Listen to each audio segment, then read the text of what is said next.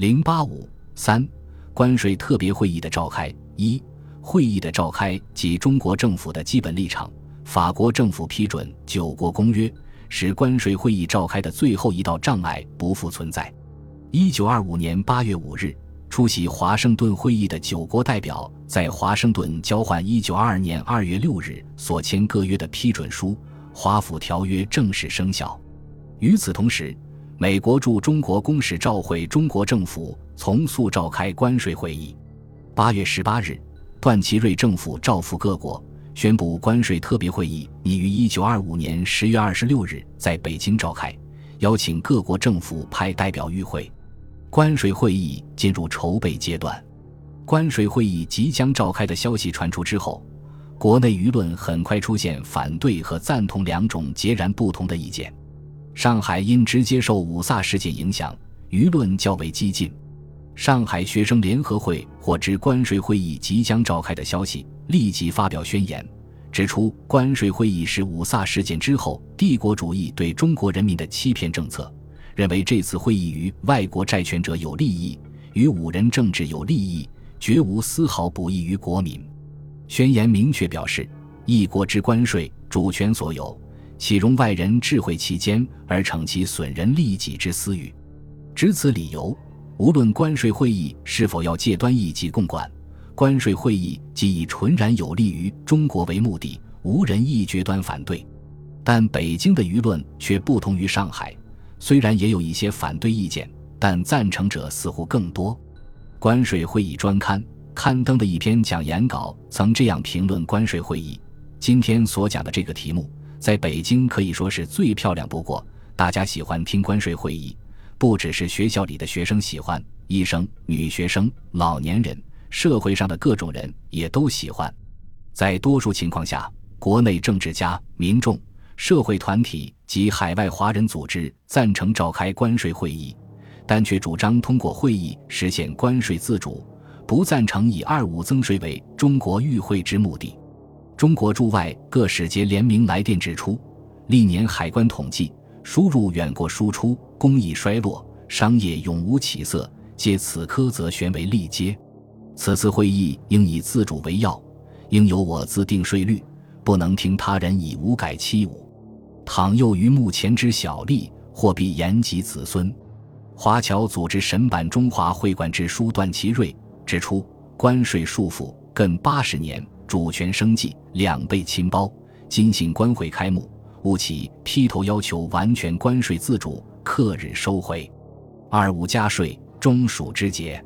若以条件交换，则直受主权耳。肯据理力争到底，无稍退让，侨胞视为后盾。一些有影响的地方实力派人物及思想家也发表文电宣示主张。赵恒替在一份通电中强调，关税自主为独立国家应有之主权，以及行政完整所必争。现会议即开，就对外言之，进行之步骤，故可协商。自主之精神不容稍损，深望我国委员努力谈点，无轻受外国之欺以欺我国人也。陈独秀在《我们对于关税问题的意见》一文中指出，我们中国人民，尤其是五卅以来参加民族运动的民众，对于此次关税会议应取何种态度呢？会议是定要开的了，我们不必根本反对这个会议。我们要在这个会议废止现行的协定关税制，中国的海关应归中国国家自主。我们反对继续现行制度，在现制度下要求加税，显然对会议抱有一定的希望。与关税利益联系最为紧密的商会组织对关税会议亦普遍赞同，但强调必须坚持关税自主立场，例如。上海各路商界总联合会在致外交部的电文中指出，在关税会议问题上，中国应有自主之精神，以拥护国体之尊严，绝不能仅以二五税开议。希望政府坚定立场。上海银行工会在致段祺瑞集采外等总长的电文中，提出包括关税定律应力争自主在内的四条建议。上海总商会王小赖、劳敬修、陆伯宏。文兰亭等列席关税会议，他们带有上海总商会的提议案及各种文件，宣称此行目的即在达到关税自主。倘此次关会结果仅得增收二五率，而不能贯彻自主，则同仁适当力争。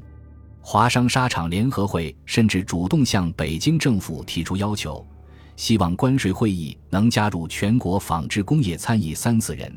结果，政府同意聘该会推荐的代表担任关税特别会议顾问。在舆论影响下，北京政府决定以关税自主并财力为确定政策，如期召开关税会议，并为会议的召开做了必要准备。首先是就中国出席会议代表作组织安排。九月五日，段祺瑞特派沈瑞林、梁士仪、颜惠庆等十二人为关税特别会议委员会委员。十日，执政府议决，十二个委员中由沈瑞林、颜惠庆、蔡廷干、施肇庆、黄福、梁士仪等七人为出席会议代表。不久，又决定分为三组：一关税自主组，梁士仪任主任；二财力加税组，颜惠庆任主任；三税款存放及其他问题组，黄福仁主任。作为段政府拟任命的关税自主组主任。梁士仪为段祺瑞拟定的关税修正提案，丝毫不涉及国人最关心的关税自主问题，遭到国人强烈反对。十月二十二日，段祺瑞以诉主关税自主的王正廷替换梁士仪，并对中国政府的提案做了修改。十月二十四日，北京政府公布关税定率条例，宣布进口货物除烟酒外，最高税率为百分之四十，最低为百分之七点五。同日又公布烟酒进口税条例，规定烟酒进口税率为百分之五十至百分之八十，所有外国货物进口均按本条例所定课税办法征收进口税。这两个条例系北京政府抛出的自主关税及国定税则条例的标准。北京政府这样做，既是对国内舆论的积极响应，也是试探各国反应的一种手法。一九二五年十月二十六日上午十时，关税特别会议在北京巨人堂正式开幕。中国方面出席会议的全权代表为沈瑞林、颜惠庆、王正廷、黄福、施肇庆、蔡廷干；秘书长为严鹤龄、汪大燮、胡维德、林长敏、罗文干等三十九人为高等顾问；张敬仁、于和德、胡云、马谡等十五人为参议；唐在章、陈恩厚。贾士义等七十三人为专门委员，其他各国出席会议的全权代表分别为：美国驻华特命全权公使马穆瑞、斯祝恩；比利时驻华特命全权公使华洛斯；丹麦驻华特命全权公使高福曼；北京丹麦公使馆参赞迪里茨；法国驻华特命全权公使马德；英国驻华特命全权公使马克累、上校皮勒。曼彻斯特商会会长史图德，意大利驻华特命全权公使翟陆地，日本特命大使日志义，驻华特命公使方泽千吉，荷兰驻华特命全权公使欧登科，挪威驻华特命全权公使米塞勒，葡萄牙驻华特命全权公使毕安奇，瑞典驻日本与中国特命全权公使艾维楼福，驻北京公使参赞雷尧伍德，西班牙。驻华特命全权公使嘎利德，除了全权代表之外，各国还派有专门委员与会。会议由中国外交总长沈瑞林主持，段祺瑞代表中国政府向各国代表致欢迎词。在欢迎词中，他阐述了我国民全体之希望，重申了中国政府坚持关税自主的立场，强调关税会议系根据华府会议精神召开。华盛顿会议签署的《九国公约》声明尊重中国主权与独立及领土与行政之完整，希望关税会议成为实现《九国公约》的机会。段祺瑞致辞毕，沈瑞林以中国外长身份致辞，着重强调了外交上因时制宜的原则，主张条约规定可以，而且应该随着变更之情势随时修正，明确指出中国协定关税制度。创始于八十年前，原为适应彼时之情况而设。现在该项情况既已消灭，则此种制度实属不合时宜，自不应任其存在。希望会议就此问题进行讨论，设法改善中国关税诸问题，比中国得以早日行使其关税自主权。段审致辞完毕，中国政府全权代表王正廷宣读中华民国政府对于关税自主之提案，郑重宣布。鉴于一九二二年一月五日远东委员会第十七次会议宣言讨论中国实施关税自主的适当机会已经到来，中国政府特根据《九国公约》，尊重中国主权完整之精神，拟定除去现行条约上税则上各种障碍，推行中国关税定律条例与实施关税自主之办法五条。一与会各国向中国政府正式声明尊重关税自主，并承认解除现行条约中关于关税之一切束缚；而中国政府允将裁撤离金与国定税则条例同时施行，但至时不得超过一九二九年一月一日；三在未实行国定税则条例之前，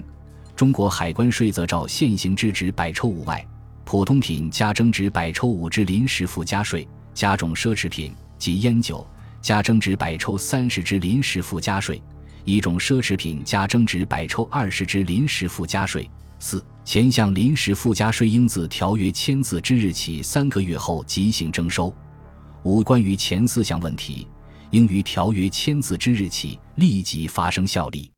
中国政府虽大体是在华盛顿会议九国公约的原则框架内作出上述表示的，但在某些方面又有所突破。第一。各国并无在关税会议上讨论中国关税自主问题的打算，而中国政府却在承诺中国彩礼的同时，明确提出了这一主张。第二，中国主张过渡时期普通商品附加税加增百分之五，超过各国认可的百分之二点五的标准一倍。第三，过渡时期奢侈品附加税大大超过了华盛顿会议确定的百分之五的标准。这些变化表明。中国政府已在一定程度上利用国内高涨的民族主义，作为在谈判桌上向各国讨价还价的砝码。本集播放完毕，感谢您的收听，喜欢请订阅加关注，主页有更多精彩内容。